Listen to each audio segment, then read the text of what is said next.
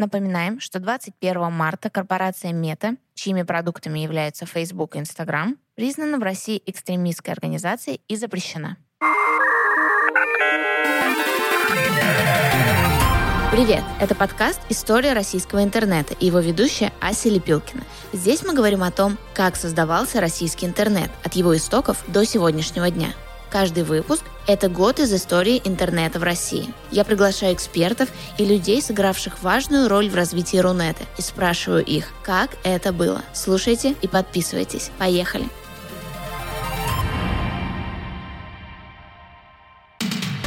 «2009 год. Дмитрий Медведев заводит ЖЖ, Пользователям Рунета становится доступен сервис госуслуги и личный кабинет налогоплательщика, РИФ объединяется с КИБом, а в развлекательной части Рунета тоже пополнение. Запускается сайт Пикабу. Хочу вам напомнить, что мы, как всегда, очень ждем ваши комментарии, лайки, репосты, оценки. Очень благодарны за вашу обратную связь, потому что, во-первых, она действительно нам очень важна, э, нам очень хочется знать ваше мнение, а во-вторых, это сильно помогает продвижению нашего подкаста. Также не забывайте, что у нас появился телеграм-канал.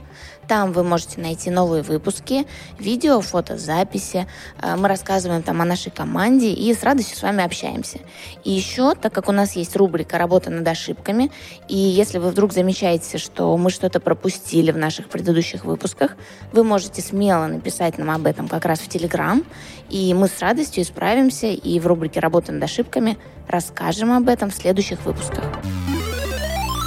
Для начала хотела бы поделиться с вами статистикой, потому что в 2009 году Рунет уже очень активно развивается, и интересно посмотреть на цифры. По данным фонда «Общественное мнение», в конце 2009 года полугодовая аудитория Рунета достигает 42,5 миллиона человек. Что значит полугодовая аудитория? Это люди, которые пользовались интернетом хотя бы один раз за последние полгода – на тот момент это 36,6% взрослого российского населения. Взрослое население считается с 18 лет и старше. При этом от года к году доля активных пользователей, то есть тех, у кого есть доступ в интернет из дома, тоже активно растет. По данным ФОМ, на 2009 год домашний интернет был у 79% всех пользователей. Годом ранее у 74%. В это же время растет и скорость подключения. По данным Яндекса, в конце 2008-го самая распространенная скорость доступа в сеть в крупных городах, не считая Москвы и Санкт-Петербурга, составляла примерно 410 килобит в секунду, а в конце 2009-го уже более 1100 килобит в секунду, то есть э, практически в три раза увеличился этот показатель. Это очень важно, потому что помните, с чего все начиналось. Картинки грузились часами, видео вообще невозможно было смотреть. А на скорости, которая была доступна в 2009 году, уже можно выполнять большинство привычных нам на сегодняшний день операций. То есть смотреть видео, слушать, скачивать музыку и, в общем, как-то более свободно серфить в интернете. В 2009 году начинается активное внедрение стандартов 3G и 4G. Компании МТС и Вимпелком на двоих запускают в тестовую и коммерческую эксплуатацию десятки сетей в разных регионах страны еще в 2008 а в 2009 к ним присоединяется Мегафон. Так, до конца года 3G-сети построены практически во всех субъектах Российской Федерации, и в большинстве из них введены в коммерческую эксплуатацию. В этот же год Россия признана самой ваймаксаризированной страной в мире – а летом 2009 в России в коммерческую эксплуатацию запущена первая в России сеть 4G. Поставщиком услуг на базе этой сети становится компания Йота. Сеть обеспечивает высокую на тот момент скорость доступа в интернет до 10 мегабит в секунду в любое время, в любом месте зоны покрытия сети и поддерживает соединение даже в движении на скорости до 120 км в час. Доступ к 4G в 2009 получают жители Москвы, Санкт-Петербурга, Уфы, Краснодара и Сочи. В апреле 2009 года Дмитрий Медведев заводит собственный живой журнал. А еще в октябре 2008 он заводит свой видеоблог. Кстати, Дмитрий Медведев всегда был активным пользователем интернета. В своих интервью он часто говорил, что его утро начинается с просмотра новостей в интернете.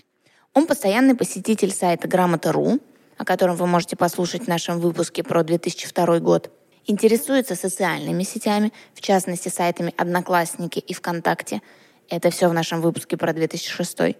По его словам, в «Одноклассниках» он нашел 630 Дмитриев Медведевых, часто очень похожих на него. Это была цитата. Поначалу увлечение государственных представителей интернетом воспринималось э, пользователями как какая-то дань моде. Однако затем их блоги превратились в своеобразные общественные приемные, жалобные книги прямого действия. Метаморфоза эта, по сути, произошла в один день. 15 мая 2009 года, когда президент Медведев впервые сам ответил на жалобу, поступившую в его живой журнал. История была такая. Один из пользователей ЖЖ оставил комментарий к посту Дмитрия Медведева э, с жалобой. Он написал, что жители Краснодара 9 мая испытали определенные сложности при возложении цветов к вечному огню в Краснодаре. Он написал, что реконструкция там затянулась и что неподалеку от вечного огня в апреле были открыты два дорогостоящих мемориала. Он попросил Медведева дать оценку этой ситуации. И 15 мая модератор блога оставил ответ на этот комментарий. Написанную от руки под распечатанным текстом комментария резолюцию. Разберитесь, накажите виновных, разберитесь в трехдневный срок. Подписанную Дмитрием Медведевым и датированную 14 мая.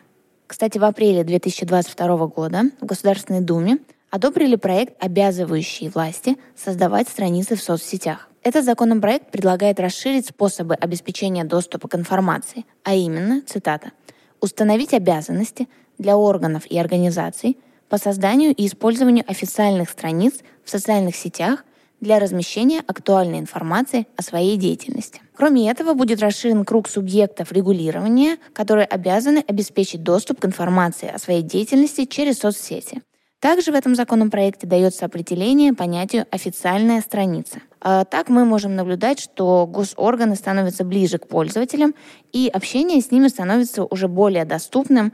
А, это, конечно, не может не радовать. В 2009 году запущен сайт Пикабу. Официальным днем рождения Пикабу считается 1 августа 2009 года. Однако первый пост на сайте был сделан 23 июля 2009 с аккаунта под названием «Тест».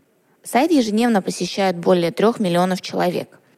Кстати, несмотря на стремительный рост популярности Пикабу, его создатель Максим Хрящев э, долго не заявлял о себе. Он долго не выходил из тени. Пикабушники, конечно же, пытались деанонизировать таинственного админа всея Пикабу, как они называли его в комментариях. Некоторые даже проводили целые расследования в его поисках. И в 2013 году на Пикабу появилась фотография админа без указания фамилии. А в 2014 году один из пользователей написал, что он раскрыл личность основателя ресурса. Им является Максим Хрящев. В марте 2009 года запущен проект «Ай-яй-яй», бесплатный сервис по созданию, обучению и демонстрации другим пользователям своих инфов. Для тех, кто вдруг не знает или уже не помнит, что такое инфы. Инфы — это виртуальные существа, с которыми можно поддерживать диалог посредством текстового чата. Каждый инф имеет свой виртуальный образ, а, который передает эмоции инфа и делает общение более личным и доверительным. Создатель и владелец проекта — компания «Наносемантика». Целью проекта стала, во-первых, проверка технологий искусственного интеллекта на массовом пользователе. Эту технологию тогда как раз разрабатывала компания «Наносемантика».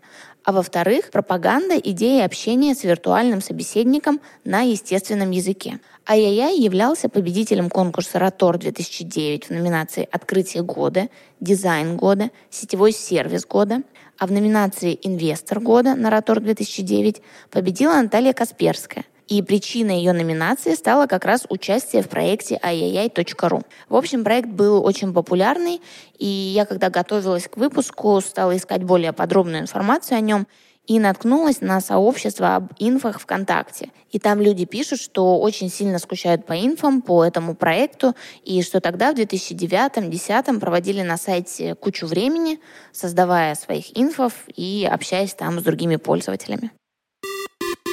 22-24 апреля 2009 года состоялась объединенная конференция РИФ плюс КИП, на которой РИФ и конференция «Интернет и бизнес» объединились. Конференция тогда открылась видеообращение Дмитрия Медведева. Он заявил, что главной задачей государства в сети является создание хороших условий для максимальной доступности интернет-услуг, в том числе услуг органов власти. В 2009 году российские предприниматели Данил Перушев, Антон Гладкобородов и Оскар Рамазанов основали проект теории и практики. В январе 2009 было зарегистрировано доменное имя, а сайт начал функционировать в апреле этого же года. Это российский просветительский интернет-ресурс, продвигающий философию непрерывного образования – lifelong learning и развития на протяжении всей жизни, специализирующийся на публикации научно-популярных материалов различной тематики. Так ресурс публикует статьи о науке, экономике, бизнесе, культуре и жизни общества. Проект теории и практики э, продвигал идею edutainment – обучение плюс развлечение. Целью было популяризировать образование и просвещение вместо традиционных развлечений и развивать концепцию лекции «Новые вечеринки». На сайте в начале 2010-х стали появляться видеолекции, статьи и курсы. 24 апреля 2009 года появился сервис Яндекс Метрика. Это бесплатный интернет-сервис Яндекса, предназначенный для оценки посещаемости веб-сайта и анализа поведения пользователей на нем. На данный момент Яндекс Метрика является третьей по размеру системой веб-аналитики в Европе. В декабре 2009 в рамках программы «Электронное правительство» был разработан и запущен личный кабинет налогоплательщика для физических лиц. Подробнее о том, как разрабатывался и запускался кабинет налогоплательщика, нам расскажет Виталий Григорьевич Колесников, заместитель руководителя Федеральной налоговой службы. С 2008 по 2013 год Виталий Григорьевич занимал должности заместителя начальника и начальника управления информатизации ФНС. Виталий Григорьевич, здравствуйте. Доброе утро. Спасибо большое, что нам уделили время. Хотим поподробнее расспросить про кабинет налогоплательщика. Он был запущен в 2009 году, в декабре. Да, буквально на стыке 9-10 года. А, конечно, мы начали его разрабатывать раньше. Идея была, чтобы а, дать а, налогоплательщику, физическому лицу, возможность посмотреть свои задолженности перед налоговой службой, потому что это рождало очень много конфликтов, заявлений, а, безусловно, мы были заинтересованы в том, чтобы своевременно уплачивались имущественные налоги. А люди не понимали, тогда еще не было кабинетов, как сегодня, с точки зрения цифрового окружения человека. И, конечно, это была наша первая попытка э, подружиться с налогоплательщиком и обеспечить ему обратную связь, то, что потом, через 10 лет, назовут такой клиентоцентричностью. Расскажите, какая команда разрабатывала? Э, это были заказчики нашего управления информатизации, э, команда э, тогда федерального государственного учреждения ГНИВЦ, которая выигрывала контракты на развитие информационной системы ФНС России. По нынешним меркам совершенно небольшая команда. Это буквально 5-6 разработчиков и два постановщика задач и методолога с нашей стороны. Сегодня это звучит, конечно, очень странно, да, но именно такими небольшими силами мы сделали такой, такой первый шаг в сторону налогоплательщика. И, конечно, это была такая система, которая совершенно несравнима с сегодняшней, а, но, тем не менее, а, мы а, дали возможность привыкнуть к нашему сайту, потому что мы это сделали на своем портале, и налогоплательщик фактически а, впервые почувствовал, что он может что-то полезное увидеть лично для себя, а, общаясь с порталом налоговой службы. И это был наш такой первый шаг. Мы его назвали ЛК-1 еще, он тогда даже не назывался личный кабинет физического лица, обозначался ЛК-1, потому что мы понимали, что будет еще ЛК-2, ЛК-3 с точки зрения этапов развития личного угу. кабинета. А не было ощущения, что очень тяжело будет пользователю вообще воспринять э, такое нововведение? Но мы, конечно, этого остерегались. Э, все-таки цифровизация девятого года, хотя она уже была, безусловно, но она, как вам сказать, не была еще э, для пользователя э, востребованной с точки зрения вот, ну, повседневности своей. Сегодня мы держим в руках гаджеты, телефоны, любую минуту мы туда смотрим, что-то проверяем на всякий случай. Там за, на 5 секунд заходим на сайт, уходим, идем на следующий и так далее. Тогда это было вновь, тогда не было еще гаджетов таких. И, соответственно, надо было прийти на десктопную версию, а, зайти на сайт, а, зайти на кабинет, а, ввести свои данные, НН, паспорт и посмотреть свою задолженность. Э, и тогда мы не сделали еще полноценный кабинет, э, потому что задолженность не была налоговой тайной. Сегодня не является налоговой тайной, в отличие от начислений там, и всех других операций. Мы пошли на такой вот, э, даже не риск, а вот именно возможность привыкания налогоплательщиков к нам. И это пошло, потому что, естественно, мы попросили всех наших коллег из регионов максимально распространить эту возможность и по деловому сообществу, и по своим, прежде всего, как мы всегда говорим, членам семей. Мы это на них, действенное. Ну да, мы на них отрабатываем все такие новшества. Это дало результат, и постепенно это пошло в массы. Десятки, сотни тысяч людей стали узнавать свою задолженность. И мы это, кстати, увидели по росту э, оплаты платежей буквально сразу после возникновения задолженности, там, после срока уплаты. А сколько примерно заняла разработка? А, два-три месяца. То есть два-три месяца 2009 года. Да, да. Угу. Какие были сложности при разработке и потом при введении? Две самых больших сложности были. У нас не было централизованной системы АИС налог 3, как сегодня. Это были локальные базы в каждой инспекции. А, и, соответственно, а, чтобы обеспечить информацией налогоплательщика, нам приходилось фактически с сайта перенаправлять запрос в локальную базу, там искать его задолженность, возвращать обратно, передавать ему. Сегодня это кажется диким, потому что мы работаем фактически в облаке, а тогда это было именно так, распределенная база. Это первая сложность. И вторая — это то, что регистрирующие органы, которые источник сведений у нас по имуществу, по транспорту, по земле, на основе чего мы начисляли э, налоги и образовывали задолженность, но, будем так говорить, качество взаимодействия в то время было не очень. А, были ошибки. А, были неправомерные постановки на учет по этим сведениям. Иногда мы не знали, что объект уже продан, например, квартира или машина. Продолжали начислять налоги. Естественно, появлялась задолженность. И, соответственно, а сведений у нас не было о том, что продано. И, соответственно, это тоже рождало определенные такие а, жалобы налогоплательщиков. Нам приходилось делать повторный запрос в рекорган, а, чистить данные, как сейчас а, принято. Да, но опять-таки мы их чистили данные не с точки зрения облачной системы, да, опять-таки распространяя их по нашим инспекторам работы локальных баз. Это, безусловно, замедляло весь процесс и делало логистику такой не очень хорошей. Вот две основных сложности на тот момент, которые у нас были. Это звучит Сегодня их тяжело. уже нету, да, да, но тогда это было серьезно. Расскажите, пожалуйста, сильно ли, конечно же, сильно, но чем отличается первоначальная версия кабинета и сегодняшний личный кабинет? Глобально. А, это был первый вход, и фактически это даже был не личный кабинет с точки зрения пространства, а возможность увидеть конкретные а, задолженности по имущественным налогам. Mm-hmm. Сегодня личный кабинет — это полноценное э, окружение меня как налогоплательщика, куда я вхожу авторизованно, где я могу уже увидеть все свои начисления, все свое имущество — могу э, распорядиться переплатой, могу привязать карту свою, либо своего родственника, если он согласен, потому что налоговый кодекс уже после этого разрешил платить за другого. А, я могу сделать кошелек и на всякий случай туда положить авансом деньги, которые спишет налоговая служба а, по сроку уплаты налогов. Я могу уехать куда-то, уже об этом не думать. А, очень существенно, что появилась потом возможность пользоваться неквалифицированной усиленной подписью облачной, не приходя в инспекцию, и, соответственно, подписывать декларации 3 НДФЛ, а, давать заявления на имущественные вычеты, любые, социальные, инвестиционные, имущественные, там, в том числе при покупке квартир, что очень востребовано.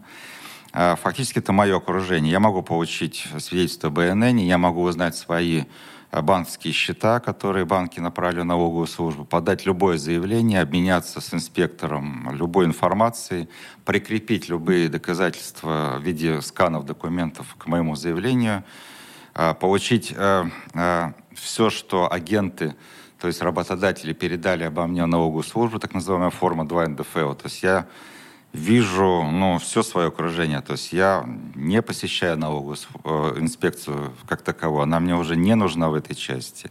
И это занимает очень мало времени, и буквально, ну, это, это я и налоговая, это все вот в одном облаке. Да, это правда очень удобно, как пользователь. 40 миллионов человек. А даже больше уже сегодня пользователей кабинета. А мы тогда считали каждую первую тысячу, 10 тысяч, это для нас был уже успех. Вот, хотела узнать, какой был темп примерно вот в самом начале, как люди приходили? Члены наших семей, друзья, Первая сотня. членов наших семей, а потом распространяли. И если там 10 тысяч человек было в регионе, мы считали тоже успехом. Сегодня эти цифры, ну, вы понимаете, сегодня 93% всех имущественных налогов оплачиваются через личный кабинет вообще не приходя mm-hmm. никуда. И, конечно, платежная дисциплина, а я обращаю внимание, что имущественные налоги – это региональные налоги, а на эти средства живет регион, это, конечно, очень важно. Реакция пользователей была, вот если мы не говорим про членов ваших семей и про вот ближний круг сотрудников, вот от людей, которые приходили и регистрировались, какой был фидбэк? Ух ты, они это сделали, это интересно как. А не дай бог, моя информация еще куда-то пойдет. А почему у них не сразу получают ответ? А почему у меня там лишняя задолженность? Ну, вообще они молодцы, конечно, но что-то вот здесь не то. Вот, но такие вот вещи были. У нас была уже тогда организована такая примитивная обратная связь. Там, мы не знали такая, такие термины, что такое омниканальность. Там еще не было телефона прямой связи простого. Еще у нас не сидели операторы и не общались э, с налогоплательщиками в прямом эфире фактически. Но это был наш такой опыт, который вот его надо пережить, и на самом деле не было никаких бы других уже цифровых наших технологий, если мы через это не прошли. Да, надо дать пользователю привыкнуть к этим процессам. Вот понимаете, да, конечно. Сегодня это кажется естественно. Сегодня у нас, как мы говорим, человек рождается, миллионал там, с, гаджетом в руке, и все. Тогда это было не так. Тогда это было действительно такой определенный прорыв, и э, через это надо было пройти как в свое время мы читали книги, или как мы в свое время получали CD-диски, слушали музыку потом, фильмы смотрели на видеомагнитофонах. Понимаете, это все быстрые-быстрые mm-hmm. этапы последнего времени. Но да, зато сегодня мы достаточно такая зрелая цифровая служба, и мы делаем очень многие проекты, и сегодня это кажется уже таким абсолютно простым. Любой фактически грамотный э, программист уже напишет соответствующий раздел сайта, сделать правильные запросы, а тогда это было такое новшество для нас. А вот с технической точки зрения, вот платежные инструменты, они тоже подключены были уже в девятом, десятом году? Нет, или это гораздо позже? Нет, мы привязали банковскую карту уже начиная с 10-11 года. Тогда это было просто узнать задолженность, mm-hmm. распечатать платежку и с этой платежкой пойти в банк и оплатить ее. А привязка карты и возможность платить за любого и сделать аванс, это появилось уже позже. И это были отдельные соглашения с банками, они mm-hmm. постепенно к нам присоединялись. Начали мы со Сбербанка, потом надо было... Тогда еще не было возможности привязать карты, но можно было перейти через иконку банка в личный кабинет уже твой в банке, например, в Сбербанке, и оттуда уже оплатить, что тоже было таким бесшовным переходом. Были предзаполнены все реквизиты, это тоже было хорошим этапом. Это уже было позже. Вы получили премию Рунета за разработку? Тогда это даже были не премии Рунета, мне кажется, или премии Рунета, но это была премия э, Министерства связи и массовых коммуникаций на тот момент. Это было, э, это прозвучало, да, и нам министр вручил соответствующую премию за такую разработку. Мы ее даже вот в кабинете здесь увидели. Ну да, да. Даже две. Даже, но это уже в последующие годы. Спасибо большое, Виталий Григорьевич. Очень вам благодарны, э, что вы нас приняли. Спасибо вам за этот э, потрясающий проект. Истории нашего Рунета. Это очень важно, особенно для всех последующих э, поколений, которые интересуются, как же цифровизация рождалась и развивалась в нашей стране. Это очень интересно. Спасибо вам. 15 декабря 2009 года начало работы портала госуслуг. Подробнее о том, как создавались госуслуги, мы поговорим с Максимом Рымором, директором НИИ «Восход». В 2009 году он работал в компании «Интеграторе», где отвечал за техническую реализацию портала госуслуг. Максим, здравствуйте. Добрый день. Спасибо большое, что уделили нам время. Спасибо, что пригласили. 15 декабря 2009 года начинается работа единого портала госуслуг. Как вообще создавалась концепция? Ну, наша команда тогда работала в интеграторе. И команда начала работу в 2008 году, а уже 15 декабря в 15.12, ну, легко запомнить, 15 декабря в 15.12 2009 года мы презентовали работу портала уже для пользователей. Это символично. Да. Да, и это явилось определенными сложностями в момент запуска, потому что и дату, и время портала заранее проанонсировали. И, конечно же, в момент запуска портала 15 декабря в 15.12 у нас практически вся страна нажала F5 и ждали за полчаса появления портала госуслуг. Это было знаковое событие. А все это привело к огромному трафику на дата-центр, в котором работал ресурс.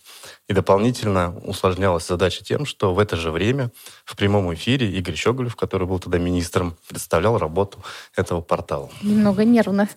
Да.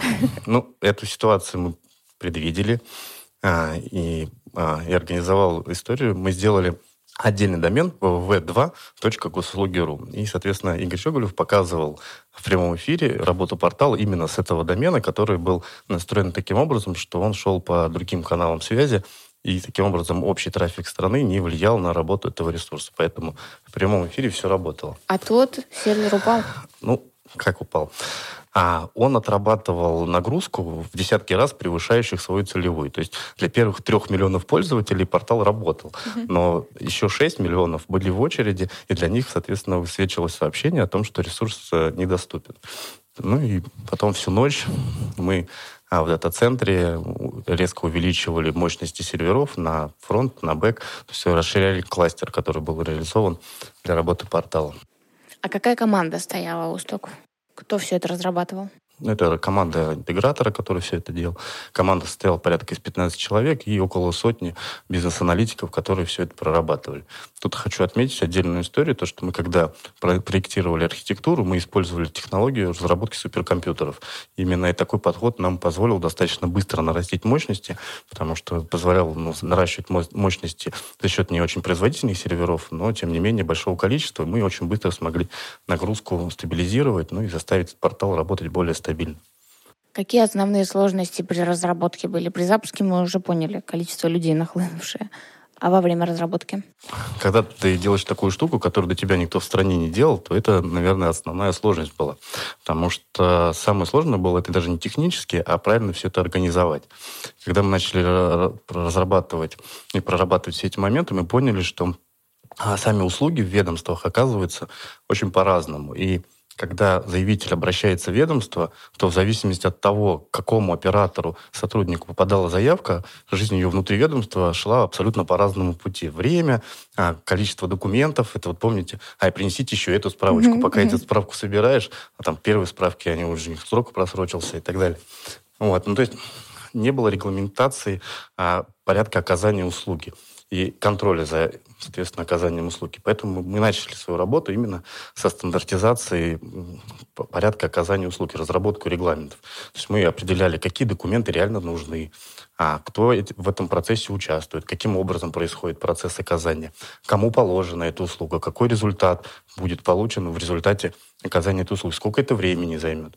Вот. Ну и таким образом сделали некий стандарт, каждое ведомство разрабатывали регламент оказания своих услуг, это позволило навести порядок. Ну и параллельно с этим разрабатывалась система, которая позволяла все эти данные из реестра услуг уже визуализировать для обычных пользователей.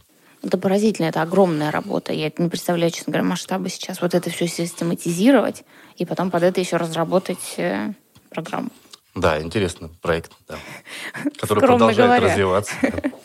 А какой первый фидбэк был от пользователей?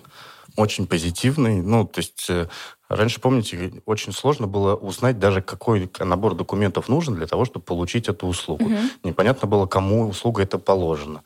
Вот. И первый, когда мы только запустили портал, он был информационным, то есть мы решили проблему, а, объяснив пользователям, кому положена услуга, какие документы нужны, сколько времени она будет оказываться, какой будет результат. Ну, соответственно, такая разъяснительная функция. А, то есть когда вот он запустился, еще нельзя было получать, запрашивать никакие услуги? Не это было личного кабинета, это был только информационный, угу. который рассказывал о том, какие услуги, как они оказываются, сколько времени занимают и так далее. Следующим этапом по тем э, ведомствам и тем услугам, которые были более продвинуты, появилась возможность записи на прием, на оказание услуги и подачи заявки в электронном виде именно на получение. Угу. ну, если на самом деле набрать в интернете, в YouTube, в госуслуги Чубака, можно вернуться в то время и прочувствовать эмоции обычных граждан, которые пришли за оказанием услуги, заняли очередь, просидели в несколько часов в ней, и человека, который пришел в назначенное время. Ну, то есть для это был такой революционный момент, то есть люди еще не понимали, что можно прийти в нужное время, mm-hmm. да, как, как сейчас это уже обыденность, ты приходишь в нужное время, получаешь документы, вообще в МФЦ даже, а не в ведомство. Mm-hmm. Вот. Раньше все это было намного Конечно. по-другому. Да, Сидишь, ждешь. Да, еще ходишь по разным ведомствам. Да-да-да. А какие услуги первые появились уже, когда был введен вот этот функционал? Ну, начиналось все с сервисов а, по проверке начислений пенсионный фонд, проверки штрафов. А, и самая такая знаковая услуга, одна из первых, которая появилась, это получение загранпаспорта, а, подача заявки на получение загранпаспорта. Вот, то есть, помните, раньше авиры были, для того, чтобы получить загранпаспорт, mm-hmm. нужно было приходить там в 4-5 утра, занимать очередь. Заявку было невозможно с первого раза подать, она очень сложная. Были ты уходишь, опять да. там что-то собираешь. Ну, были те, кто помогали как бы ее правильно оформлять и так далее. Вот. И вот мы, соответственно, стояла задача разработать такую форму, которую а, заявитель может, сидя дома, заполнять. При этом он может делать это итерационно. Мы сделали специальную технологию, которая позволяла сохранять промежуточные результаты формы, причем не на сервере, потому что там достаточно чувствительные данные, mm-hmm. а сохранять ее на свой носитель, на флешку, и потом продолжать mm-hmm. дозаполнять эту форму уже на портале. Вот, таким образом, она проверяла правильное заполнение, и если находились какие-то там проблемы, она подсвечивала, говорила, вот здесь такие-то поля неправильно заполнены, нужно переделать. Таким образом, позволяла заявителю правильно оформить заявку и подать ее уже в правильном виде на рассмотрение. Сколько примерно в первый год пользователей зарегистрировалось? Или такие в основном заходили, смотрели и не регистрировались? Вот так на скидку сейчас на память, если вспомнить, то в первые два года, э, когда уже заработал личный кабинет, то на портале появилось зарегистрированных именно порядка 3,5 миллиона пользователей. Вот. А пользователи пользовались порталом миллион именно с точки зрения просмотра mm-hmm. практически с первых дней. И это был шоковый такой статус для портала, потому что он сразу стал по популярности, как э, различные медийные СМИ с первых же минут э, запуска этого ресурса. И как команда расширилась, стало гораздо больше людей поддерживать все это? А, ну, команда структура немножко поменялась. Тогда добавились команды, которые занималась именно поддержкой, администраторы, а, бизнес-аналитики переориентировались на другие задачи. Mm-hmm. Но в целом команда, она осталась такой, как она формировалась изначально. 1 апреля 2010 года заработал личный кабинет. И авторизация уже... Ну, примерно, да, потому что изначально запустили в информационном режиме, угу. и задача стояла именно запустить личный кабинет, когда уже пользователи могли подавать заявки именно на, на запись сначала, на прием, а потом на наиболее сервисы, которые продвинулись с точки зрения цифрового взаимодействия. Потому что в тот момент э, информационная структура инфраструктура ведомств была не сильно готова для а, оформления заявок, организации этих услуг в электронном виде. Ну и, соответственно, они догоняли как бы развитие портала. Угу, понятно. То есть они догоняли ту структуру информационную, которую уже вы сделали. Да. Кого можно считать основными идеологами проекта? Мы считаем основным идеологом один из ключевых – это Максут Игоревич Шадаев, который сейчас э, министр цифрового развития. А со стороны администрации президента тогда этот вопрос курировал Сергей Семенович Собянин который принял огромное участие и занимал ключевую роль именно в организации запуска этого э, ресурса э, собирал периодические совещания, проверял готовность ведомств, ну и давал ценные напутственные указания, которые позволили в кратчайшие сроки, минуя все барьеры, то есть проламывая все барьеры, запустить этот ресурс. Потому что без поддержки со стороны административного блока это было сделать физически невозможно. Я представляю, сколько сопротивления могло быть как раз со сторон э, ведомств, региональных всяких и так далее, которые не готовы к этой цифровизации были еще совсем. Да, конечно. Они, ну, и не то, что не готовы. Это же все было новое. Угу. Присутствовал определенный нормативный документ, который трактовали какие-то ограничения или еще что-то. И, соответственно, при поддержке там, команды со стороны администрации президента, со стороны э, Игоря Щеголева, ну, министр-то, который тогда был э, связи Сергея Семеновича, Максута Игоревича, то есть все вот эти административные барьеры получалось э, ну, как бы проламывать и Миновать. кратчайшим да, способом реализовывать и запускать. Угу. Максим, спасибо огромное, во-первых, за такой масштабный проект и за то, что всем он упростил жизнь очень сильно. И, во-вторых, за ваши ответы нам. Спасибо большое. Спасибо. О том, как сейчас развиваются госуслуги, мы узнаем у Евгении Колывакиной, советника генерального директора компании RT Labs, разработчика госуслуг. Евгения, здравствуйте. Здравствуйте. Спасибо, что согласились с нами поговорить и рассказать о том, как дела у госуслуг сегодня обстоят. Есть ли какая-то статистика, сколько пользователей в день приходит на сайт? А, у нас в день примерно ну, 9,5 миллионов человек обращается. А, бывают пики, ну, когда прям выплаты, например, президентские, uh-huh, uh-huh. А, вот, или коронавирусные всякие разные вот наши истории, которые были в последнее время. А, ну, пиковая нагрузка, она, наверное, примерно в два раза превышает вот такую среднюю. Когда вот эти вот пиковые нагрузки, как справляетесь с этим технически? Или уже все решено, готовы к этому? Решено. И большая работа была проведена как раз в 20 первом году, и в 20-м она началась, по сути, а, для того, чтобы вот эти пики держать. И очень, конечно, большое влияние в этом смысле оказал коронавирус, угу. вот, поставил перед нами новые вызовы технические. А сколько вообще пользователей зарегистрировано на сегодняшний день на сайте? А, больше 97 миллионов подтвержденных учетных записей. Меня такая цифра поражает, честно говоря. Да, причем у нас есть э, услуги, которые получаются именно через портал, как через основной канал. То есть если мы вот говорим про массовые все детские выплаты, то, ну, наверное, не будет преувеличением сказать, что больше 90% российских родителей получают эти выплаты, обращаясь через портал госуслуг. Потому что это удобно. Да, это удобно, и сейчас, когда э, идет проектирование новых услуг и сервисов, э, делается акцент, и все пользовательские сценарии, они именно рисуются под портал. Угу. Расскажите, пожалуйста, подробнее про личный кабинет. Мы все примерно понимаем, как он выглядит сегодня, удобный, функциональный. И вот с Максимом обсудили то, что когда он запускался, это, наверное, была совсем такая упрощенная версия того, что мы видим сейчас.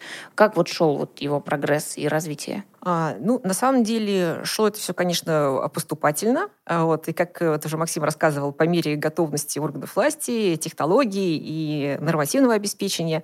А, но, по сути, сейчас что главное для человека? Главное посмотреть историю своего взаимодействия с органом власти, а, быстро поднять, какие были результаты, соответственно, посмотреть, а какой срок оказания услуги, когда ожидается тот или иной документ.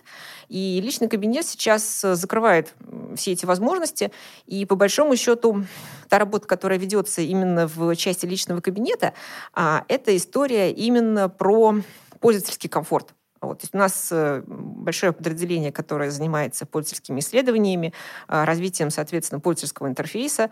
И для того, чтобы понять, что действительно удобно и что приятно людям, не столько с точки зрения а, таких ну, самых современных, наверное, требований, а с точки зрения именно а, привычки человека mm-hmm. к определенным сценариям. Вот. Это тоже, как вот оказалось, важно. Да? То есть мы э, там все идем вперед, мы все хотим новинок, вот, но на самом деле Аудитория же очень большая, то есть это люди там, от 14 и как бы до, до там, максимального количества лет. А, и у них э, шаблоны, вот как они привыкли взаимодействовать с интерфейсом, они как бы разные, разброс очень большой.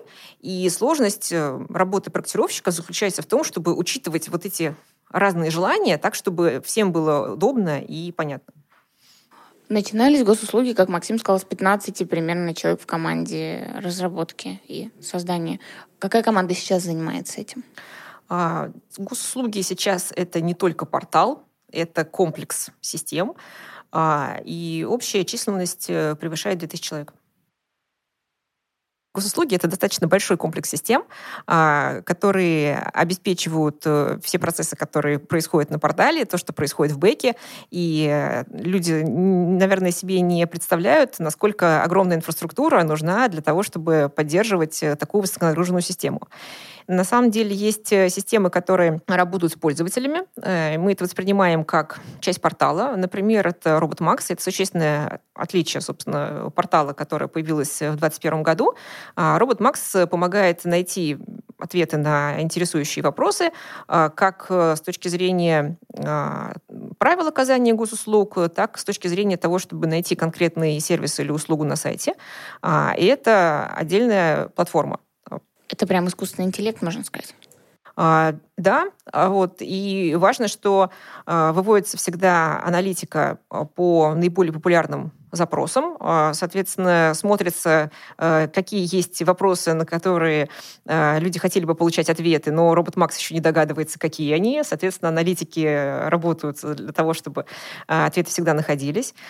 Есть большой блок платформы обратной связи. Это вопросы обращения к органам власти – соответственно, тоже поддерживается взаимодействие с э, почти всей страной, и это отдельная система, которая входит в вот этот комплекс и, наверное, экосистему портала госуслуг. Есть какая-то статистика, какая услуга самая востребованная и самая популярная на сайте? Э, да, и это запись на прием к врачу. Неожиданно. Я думала, детские вот выплаты, как вы сказали, и так далее. Э, детские выплаты входят в десятку самых популярных услуг. Вот, но, собственно, самое первое популярное сейчас – это запись на прием к врачу, mm-hmm. а дальше получение ковидных сертификатов, а, запись на вакцинацию, а, получение выписки ЛС-ПФР. Вот, собственно, это самая такая массовая история. Кабинет и вообще сайт э, развивается безустанно, от года к году. Э, но 2012 и 2021 вот у нас отмечены как э, годы такого масштабного обновления сайта. Какие это вехи? Что произошло? А, ну, главное, что поменялось в 2021 году, это тот принцип, а, который мы используем для того, чтобы человеку было а, максимально понятно, как заполнить заявление. Вот. То есть сначала все развивалось э, поступательно. То есть есть у нас бумажное заявление, да, мы его все видим, и, в принципе, айтишники сделали что? Они взяли и воспроизвели это бумажное заявление, ну вот э, просто такая же форма, но в электронном mm-hmm. виде. А, а оказалось, что это не самый удобный способ для человека. Потому что когда мы с бумажной формой заявления сидим напротив э, ну, сотрудника органа власти или где-то в МФЦ, вот, мы бегаем глазами по этому заявлению вверх-вниз, задаем вопросы. Что-то спросить можем, да? Да, вот. И то есть э, вот этот процесс заполнения заявления, э, есть еще сбоку образец распечатанный, заполненный, вот мы пытаемся его воспроизвести. Вот. То есть пользовательский вот этот вот сценарий, он носит определенную специфику. И когда человек остается один на один там, с мобильным приложением или с компьютером дома, то все это выглядит выглядит по-другому. И сейчас э, все новые наши заявления, они выглядят как такой квиз с, э, скажем так, э, квантами сбора информации. Э, то есть поменялся ключевой принцип. Э, сейчас э, форма заявлений сделана так, чтобы человек на одном экране мог внести часть информации, максимально сосредоточившись именно на вот этом куске а, с подсказками, соответственно, с примерами, а, для того, чтобы у него не расплывалось это внимание. Ну вот тоже мы же сейчас все понимаем, что у нас клиповое мышление, мы вот так вот воспринимаем кусочками информацию. А, вот. И, соответственно, мы также точно и собираем ее у человека, как он сейчас привык взаимодействовать с гаджетами. И мы на самом деле измеряем, собственно, удовлетворение граждан от э, такого способа а, меряем CSI по услугам. И действительно у нас достаточно хорошие показатели. А, видно, что для людей это стало понятнее. Главное, что хочется здесь отметить, что э, портал действительно стал средством массовой информации, по сути, для людей э, о том, какие сейчас там, актуальные есть взаимодействия с государством в части мер поддержки. Вот, и это на нас накладывает очень большую ответственность. Э, с точки зрения того, чтобы для людей было это все понятно, удобно, чтобы а, портал работал, соответственно, максимально качественно. Евгения, спасибо большое. Очень интересно и очень полезно. И ваша работа тоже очень полезная. Спасибо вам. Спасибо. Итак, фан-факты 2009 года. Во-первых, всем привет. Всем рэп. Рэп вашему дому. Привет. После такого серьезного выпуска про 2009 ждем каких-нибудь мощных фан-фактов. Мощные фан-факты. Как вам, например, мистер Тро Хиль? Эффектно? Пожалуйста, распаковываю. Я очень рад, ведь я, наконец, возвращаюсь домой. Также известный как «Я возвращаюсь домой» или просто «Вокализ». Именно так изначально официально назывался вокалист Аркадия Островского – написанный им в 1966 году. Первым исполнителем э, этого вокализа был советский баритон Эдуард Хиль. Наш всеми любимый роскошный, добрейший, приятный Эдуард Хиль. Человек, которого мы все помним как э, мистер Трололо. А можно я уточню, что такое вокалист? Вокалист. Я сейчас пытаюсь объяснить. Вокалист — это когда ты что-то там себе намурлыкиваешь э, без текста. Ну, то есть, я не знаю, там вот, помните, знаете, как вот этот вот А- Агутин делает чики-пи-барум, о е е е о я йо Вот это все вокалист. У него играет группа, никакого текста понятного. Хотя я уверен, что чики-пи-барум какое-то значение все-таки у этого есть. Это либо какой-то пароль от Wi-Fi у него или что-то такое. Хотя нет, тогда не было еще Wi-Fi. Ну, короче, в общем, это когда ты какую-то мелодию Напеваешь напеваешь голосом. голосом, но без текста. Трум-пум-пум, пара-па-па-па-пу, ту-ту-ту-ти-ту-ти-ту. Так мы узнали сегодня о музыкальных способностях Николая. Да. Еще, еще мне нравится это тарат, тарат, та та Ну ладно, уже хватит. Тарат. Ладно, извините. В конце 2009 года ролик с выступлением Эдуарда Хиля был выложен в сеть. Ролик представлял собой фрагмент записи телеконцерта песни Аркадия Островского «Поет Эдуард Хиль», вышедшего по первой программе Центрального телевидения 13 февраля 1976 года.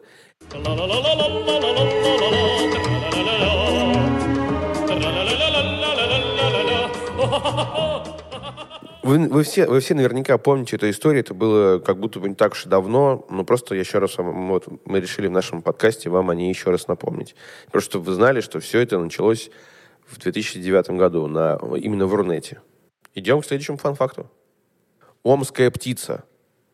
Говорит вам э, э, э, это словосочетание о чем-то? Если да, то я вас поздравляю. Если нет, то опять же устраивайтесь поудобнее, сейчас я вам расскажу.